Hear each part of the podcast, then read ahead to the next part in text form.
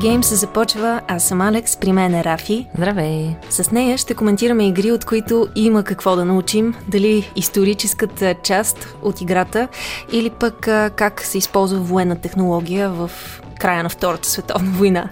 Ако ви е интересно и харесвате исторически игри, останете с нас. Beta Games започва.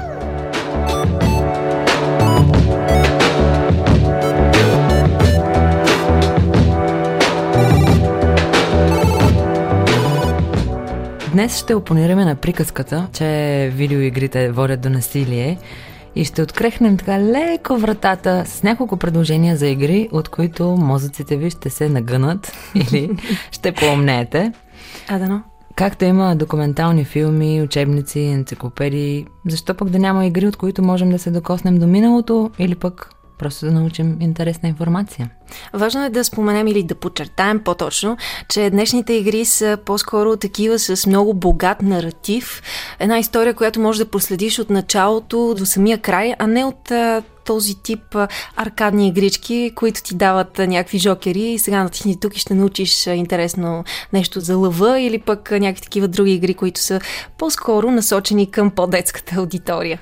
Точно така. Всяка една игра, която днес сме подбрали за вас, носи някаква история, нещо, което някой някога е преживял и ние го виждаме през очите на хората, които са разработили играта. Видеоигрите, може би от самото начало, са базирани на някаква истинска история. Или поне някаква такава малка частичка от реалността, върху която изграждаш сюжета и а, нататъка играта по същество. Може би си права, да. Но има и такива, които, например, са създадени по някой, който е сънувал нещо или... пак е част от живота. Да, така е, пак е част от живота, така че да, може би си изцяло права. Нужно е вдъхновение. В самото начало е идеята. Виж колко Точно. готино звучи.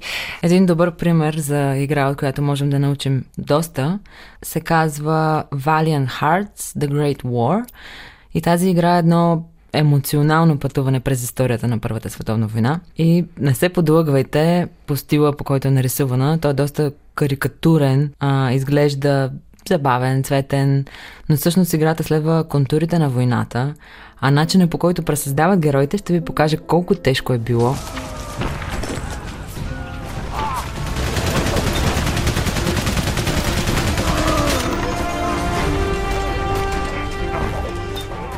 Ubisoft тук дори се партнират с създателите на документалните серии Apocalypse World War One, за да останат верни на събитията. В Valiant Hearts има четирима главни герои. Афроамерикански войник, белгийска медицинска сестра, немски войник и неговия френски тъст. И така в скоби не можем да не споменем и ролята на кученцето, който е най-верният приятел на френския тъст. Историческата информация е представена с цветни снимки, а сцените на играта са преплетени с увлекателни и плашещи моменти. Допълнителна история има и в стартовото меню, което позволява на геймерите да научат информация, която подплатява цялостното изживяване.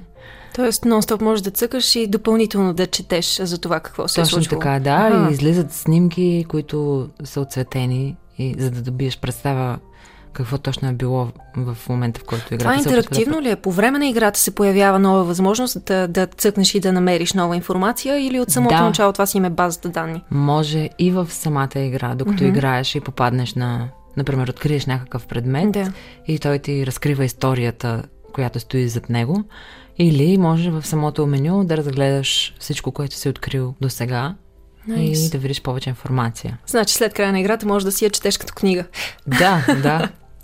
И целта, с която а, Ubisoft създава тази игра, е да накарат играчите да запомнят събитията от Първата световна война, но не като суха история, а през детайлите, които изобразяват изпитанията и премеждията между двата лагера. Може би това ще е много модерно в съвременното образование, защото аз не се сещам да сме обръщали толкова голямо внимание на Първата или на Втората световна война, или пък на това какво се случва след това. Точно, да. Нали, имаше там една страничка с а, супер а, компресирана информация, обаче в крайна сметка ти не можеш да свържеш нещата, които се случили реално с времеви отрязък. Точно така и, и също когато информацията ти е представена по този сух начин, за мен никога не беше това нещо, което успя да ме грабне. Mm-hmm. Но когато го виждаш така изобразено, по такъв интерактивен начин, това много помага да запомниш информацията и всъщност да ти стане интересно какво се е случило и каква е била историята ни. Подходяща ли е играта и за ученици? Бих казала да. Mm-hmm. Стига да говорят английски, да разбират. това е страхотната борба за това да вкарат български субтитри в игрите. Тук не сме специалисти, но може би един ден. да. Не, има някои игри, между другото, които ви предлагат субтитри на български, но не съм много със сигурност. Дали са Google Translated? не знам. Ще бъде странно, ако са да.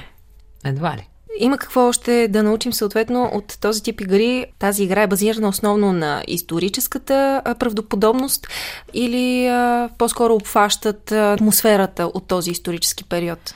Напротив, точно обратното е. Хванали са смятам, или, то всъщност никой не може да бъде нали, на 100% сигурен, че са успели доста акуратно да представят всички действия, които са се случили, така както са били. Това е много важно да направим разлика между това една историческа игра да е представена вярно или да е представена автентично. Тоест, когато е вярно с оригинал или с mm-hmm. историята, тя линейно проследява всичко, което се е случило в този период. А автентичните игри просто започват от една атмосфера историческа, примерно в този случай Първа световна война, обаче след това изборите, които правим, ни отклоняват от а, истинската, реалната история, което никак пък не е лошо, защото ти можеш да видиш как биха се случили нещата, ако някой в историята mm-hmm. беше взел друг избор. Да. Ние имаме такъв пример за игра, който може би ще дадем малко по-нататък mm-hmm. в Beta Games. Това, което също можем да отбележим за тази игра е, че има един момент, в който френският тъст пише писмо и всъщност това писмо е реално. Те са го намерили, не знам откъде, нали? не са го намерили и думите са истинските думи, които са написани. Супер затрогващо. Е това е когато емоционалното те кара да запомниш някакви реални събития. Mm-hmm събития. Да. Това е нещо, което пропускат в учебниците.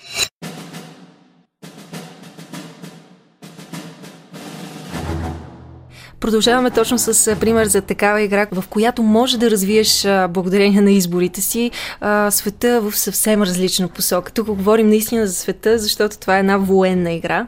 Mm-hmm, тази игра, всъщност аз не знаех за нея, не знаех за нейното съществуване. Ти ме просветли. така че ще оставя микрофона в твоите ръце. Супер. На хората, които не разбират от гейминг, им е много трудно да говорят за техническата страна, но това, което ме впечатли в играта, дай да споменем, тя се казва Hearts of Iron, mm-hmm. е това, че детайлите са супер много. Третата, да, третата част. част. Да. Mm-hmm. Тя четвъртата може би не е чак толкова по-различно. Леко са пипнали графиките а, и такива козметични неща, но основната идея си останала. Играта е стратегическа. При нея избираш в началото с коя държава да играеш и с тази държава преминаваш периода от 1936 до края на Втората световна война. От първата се преместваме mm-hmm. вече във втората. Включва подробни исторически достоверни неща, информация за всички държави в този период.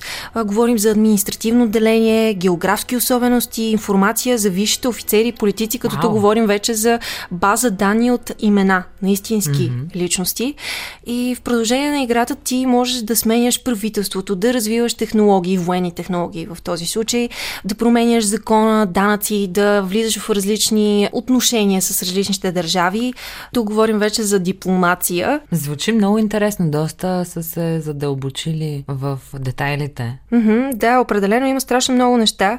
И това, че имаш възможност да направляваш нещата а, в посоката, в която ти се иска, някакси те стимулира стимулира да продължаваш, защото искаш да видиш какъв е финалът. Примерно, ако вземеш България mm-hmm. и а, пуснеш... А можеш ли? Да можеш, да, да. България също е включена. Наистина, много е голям изборът.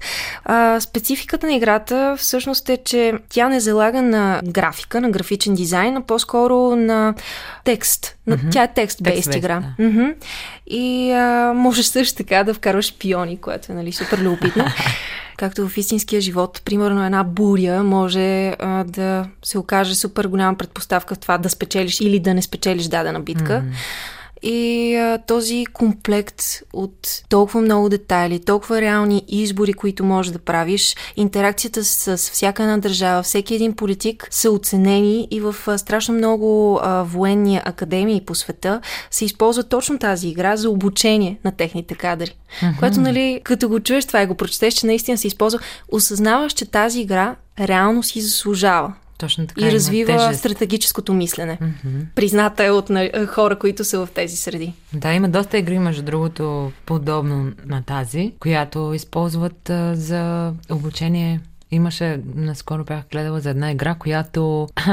Това е малко некомфортна тема за разговор, но тип симулатор, mm-hmm. а, в който някакъв човек влиза в едно училище и започва да стреля и ти трябва да намериш най-правилния начин да се скриеш или как да успееш да се запазиш жив. И тази игра са я използвали за да помагат в щатите, вече не знам колко на брой случки, които се случиха, за да умеят хората да се предпазват по-добре при mm-hmm. такава екстремна ситуация. Именно това са два страхотни примера за исторически автентични игри. Хващаш mm-hmm. една базова ситуация, в случая престрелки в САЩ, които са нещо супер плашещо. Надявам се никога да не станем свидетели на подобно нещо в България.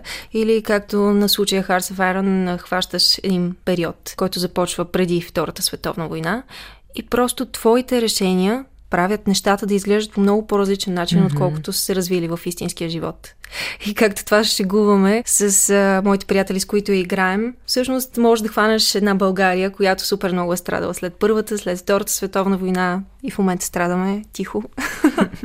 и да изкараш на 3 на 4 море, на колкото ти се иска. Много ми е интересно, ако избереш, например, България и започнеш да следваш точните стъпки, през които ние сме минали, дали ще стигнем до положението, което сме Ето по този начин мисли един истински геймър. Ами не знам, много ми е трудно да мина една и съща игра няколко пъти. Особено когато говорим за стратегическа игра, като тази, която ти отнема безкрайно много време. Mm-hmm. Не мога да ти кажа дали имам енергия за това нещо, но ето виж, може да Със сигурност някой е пробвал.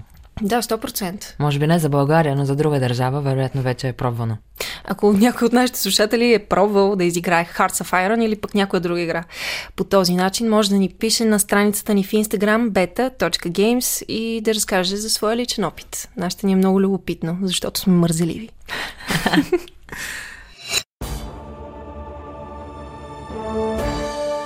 Още една стратегия в класацията на Beta Games за днес – Age of Empires и по-точно втората част, Age of Kings, са поредица от исторически стратегии, като първата от тях вижда бял свят още през 97-ма. Връщаме се малко назад във времето. Да. Епохата на империите, колкото и странно да звучи на български, е базирана на исторически събития, къде е акуратни, къде е доста изкривени, за да паснат на геймплея. Фокусира се върху изграждането на градове, събирането на ресурси, създаването на армии, а, които да победят противниците. Имаш опцията да управляваш една от 13 цивилизации, които преминават през 4 епохи, така в кавички, тъмна, феодална, замъчна и имперска епоха. Всичко това е в хиляда годишна времева рамка. Представяш ли си тия креатори да успеят да направят напълно вярно с оригинала една история, която се разпространява в толкова много години, векове направо? Mm. Аз съм супер впечатлена. Ами не, аз не мисля, че това има как да стане. Другото, което аз не мисля, че ние имаме информация, която е на 100% вярна. Все пак историята пише победителя, така че... Така е, да. така е, така е, но колкото и да е, все пак смятам, че имаме вече достатъчно опции да ровим из миналото и да разберем все по-акуратно как са се случили нещата. Така, да, че... AKA в интернет. не само. Само си проверявайте източниците. да.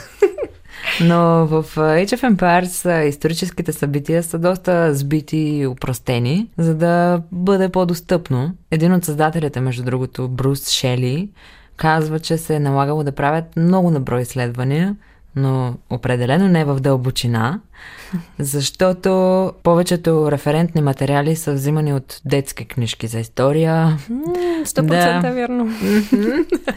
Според него целта на играча не е да изследва, а да се забавлява. Шейли също отбелязва, че поредиците не отразяват самата история, а по-скоро човешкия опит. Може би наистина и там се крие огромен успех на Age of Empires. А за тези, които пък носят огъня за знание, просто тя е била изкрата. Да, определено. Това е наистина като в училище. Никой няма да ти даде на поднос всичко, което трябва да научиш. Просто трябва да хванеш нещо, което ти е любопитно и да продължиш да търсиш повече за него. Така е, но може би ще е хубаво в началото на играта, примерно, да има някакъв дисклеймър, който да казва, че тези събития не са точни.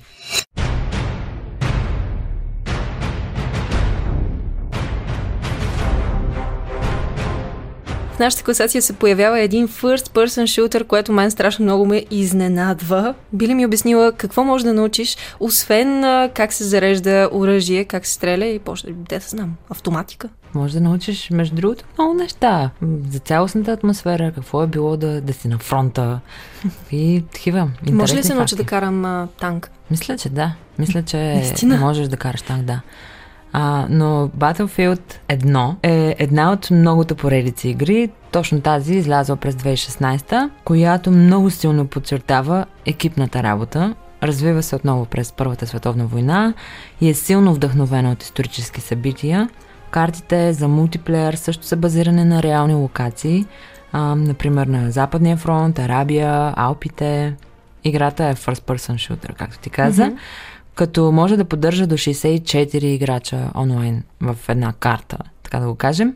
А когато играча е прострелян фатално на фронта, на екрана се появява име на истински войник, заедно с годината им на раждане. Избрахме Battlefield 1, защото за разлика от предшествениците си, тя разполага с колекция от истории от войната. Синглплеер кампанията се развива в 6 независими една от друга глави, всяка от тях показана през очите на отделни съюзнически войници mm-hmm. от различни националности. Тоест може да играеш и сингъл. Mm-hmm, да, можеш. Е готино. Според дизайнера на играта, Даниел Бърлин, екипът избира Първата световна война като действие на играта, като смятат, че оръжията, представени в този период от време, подхождат на различни играчи с различен плейстайл. Играта е кръстена Battlefield 1, тъй като екипът смята Първата световна война за зората на всестранната война. Това те го казват. А Александър Гриондал, друг от създателите на играта, казва, че си е направил собствено изследване за войната, като разглежда много визуални справки и казва, исках да започна с всички кадри и да си представя тези кадри в нашата игра с съвременен вид. Имах едно интервю с един дядо вече, български летец, който е участвал в Втората световна война. Wow. Бил жив по време на първата и не мога да забравя изречението, което той каза на края на нашия разговор, че всъщност всяка една война е зората на цивилизацията. По простата причина, че заради тези военни действия хората наистина впрягат целия си умствен капацитет, mm-hmm. за да измислят стратегии, измислят страшно много нови технологии, оръжия, които са в основата на технологиите още от появяването на човека. Сеща се някакви mm-hmm. сечива, камъни, да, да. С, които да убиеш а, плячката си. Така че войните наистина правят света по-технологично развит, въпреки че след тях хората, които могат да се занимават занимават с технология, стават по-малко.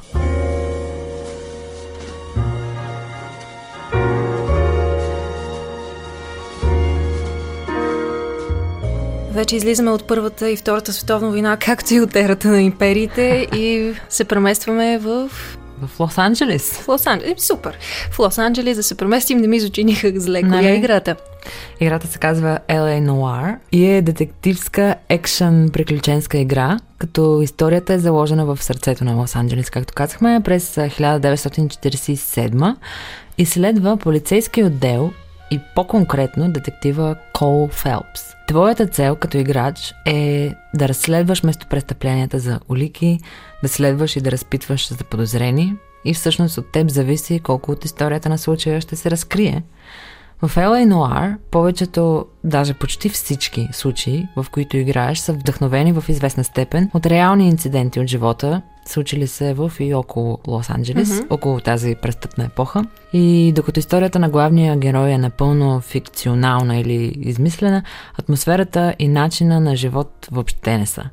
Наркотиците, гангстерите, престъпността, всичко това създателите на LA Noir са успели да ловят смразяващо добре. Open World ли е играта? Open World е и mm-hmm. да, даже са включили някакви знакови места или заведения в а, града. И е много интересно, много хора сравняват снимки от играта и снимки на самото заведение. Супер интересно звучи. Да. А какво можеш да научиш от тази игра? Чухме от теб, че може да си представиш или по-скоро да разбереш как е изглеждал Елей в този момент. Mm-hmm. Но този детективски елемент какво развива? Това май не е стратегическо мислене. Нещо друго е. Еми, по-скоро детективско мислене. да разкриеш случай. Да, даже мисля, че има един случай, който е включен в играта и той е по-реален случай и до ден днешен не е разкрит. Мисля, че и в играта нямаш тази опция да разкриеш всъщност какво се случва. Което е много тъжно. Но да, те трябва креаторите да предложат няколко изхода от играта, mm-hmm. така че и те самите, ако не са готови да го направят. Но това, което развива, сега като се замисля, по-скоро е логическо мислене. Да. Това е едно нещо, от което ние наистина имаме нужда. Ако се чуете за какво е математиката в училище, mm-hmm. Това е била гениалната и цел, но дали е успяла или не е друг въпрос. Но логическото мислене със сигурност е нещото, което развива подобна детективска игра. Да. За финал имаме едно предложение, което ще го включим като един достоен събеседник. И това е Assassin's Creed, което е един изключително успешен франчайз. Печелил е много, много, много награди. Към момента има, мисля, 11 основни игри. Никога не можеш да бъдеш сигурен. Те продължават, винаги продължават да работят по-ново. Да, да, има и няколко кратки филма, плюс един дълъг. И книги. И книги, всичко. Май комикси имат. Всичко. Използват абсолютно всяка една медия, възможно, да. която могат. А, игрите са разработени предимно от Ubisoft и се докосват до историята, като включват известни личности от времената си, като например Макиявели, Родриго Борджа или Александър VI, Едвард Тач, Черната брада, но при всички тези личности историята е разкривена, за да се вплете добре с персонажите от Assassin's Creed, но като цяло са се опитали добре да капсулират всеки един образ. И все пак това е един отворен свят в абсолютно, мисля, че в почти всяко едно. Дай да бъдем... Отворен да не бъдем свят са игрите, да, но имаш сторилайн, който mm-hmm. следваш може би няма как да запазят а, реалната история mm-hmm. в а, първоначалния вид. Това, което е по-интересно, въпреки че абсолютно отдаваме почести на креаторите на абсолютно всички заглавия, които са успяли да вплетат техния главен герой Асасина mm-hmm. в а, реална история, която се развива къде ли не, в а, Америка, в Франция, в Древен Египет, да. ам, на кораби в морето и къде ли още не. Наистина справят се чудесно, винаги има нещо поучително, нещо, което е е част от историята. Това, което с Рафи си говорихме преди да започнем записа на Beta Games този път е, че в последните две заглавия Origins и Odyssey, ако не се лъжа, те са карали един много интересен инструмент, Казва се Discovery Tool, при който когато се приближиш до някакъв елемент в отворения свят, имаш възможност да чуеш с voiceover или да прочетеш историята на този участък. Примерно спираш в Египет, една от пирамидите. Welcome to Secrets of the Great Pyramid. И в играта има много достоверна информация за това всъщност кога е построена, какво представлява, за какво се използвала, което е супер готино. Да, супер интересно, особено за тези гиковете, които много обичат да видят всеки един детайл от играта. Това ще е нещо, което би било изключително полезно всъщност за всеки един, който да, дори а, да не си гик. Да. И така по този начин една AAA игра, която обикновено колко часа играем? 20, 21, 22. Там някъде. Изведнъж се оказва, че ти можеш да прекараш а, над 200, 300 часа в тази игра, за да прочетеш абсолютно всичко, mm-hmm. което са ти дали от Discovery и в същото време да минеш през сюжет, основната сюжетна линия, която предполага играта. Ти като играеш, какво предпочиташ да преминеш през основния сюжет или предпочиташ да обърнеш внимание на всеки един детайл? Честно да ти кажа, ако говорим за отворен свят, аз съм абсолютен нърд в а, този тип игри, просто защото се хващам за страшно детайлни неща, да заставам и гледам а, някаква ваза по средата на нищото в продължение на минути, за да видя сега то детайл, ония детайл. Между другото, а, я виж сянката и на къде. това дали има значение, особено за асасина, който се крие в сенките, това е супер важно. Mm-hmm. Обаче поради тази причина играя по-скоро някакви малко по-линейни игри, в които имаш избор. И нали това, че ще, ще се завъртиш тук и ще погледнеш някакъв детайл, няма да ти отнеме толкова време, защото като се окажеш в един отворен свят и не знаеш, като мен, как се следва основната сюжетна линия, наистина става страшно. И между другото, за хората, които не са чак толкова а, навътре в нещата, не знам дали е добра идея първата игра, която си взема да е отворен свят. Просто защото има един момент, в който се губиш и малко по малко губиш интерес към играта. Ами, възможно е, да, между другото. За хората, които не са хардкор геймери, а, може да бъде доста фрустриращо това, но всъщност това е една цяла тема, която можем да развием. Как, например, светлината играе много голяма роля в това да те насочва къде трябва да отидеш uh-huh. и как така създават Боже, наистина ли? нивата, че Например, да ти покаже, там има едно пракче, на което можеш да се покатериш. То е просто леко засветено с светлина и така ти интуитивно просто тръгваш на там. И, и това е много интересно, как ти влияят на мозъка, по какъв начин точно и как са създадени тези нива, за да могат да бъдат а, по-лесни за геймерите. Започвам да се самосъжалявам. Май напълно ми липсва интуиция. Ами не, това са по-скоро неща, които а, с много, много игри започваш да придобиваш като някакви умения или като нещо, което да търсиш в една игра, за да знаеш как да продължиш напред. Следващия път ще пробвам да гледам светлината, да слушам музиката, някоя птичка, която ми показва пътя, или пък направо една светеща табела, която а, ти казва ела насам. Тя е за такива като Има мен. и такива игри, между другото, да. С табелката, Супер, на която път може да направим списък с игрите подходящи за Алекс. Да. Добре, много се радвам, че успяхме да споменем игрите, които според нас си заслужават. Ако искате, освен да се насладите на геймплея, да разберете и нещо любопитно за историческия период, в който се развива сюжета на играта. Това, което може да ви кажем със сигурност е, че игрите, които се заявяват като исторически а, верни, със сигурност креаторите са се консултирали с безкрайно много хора. Историци, учени, хора, които дори са живяли в този период.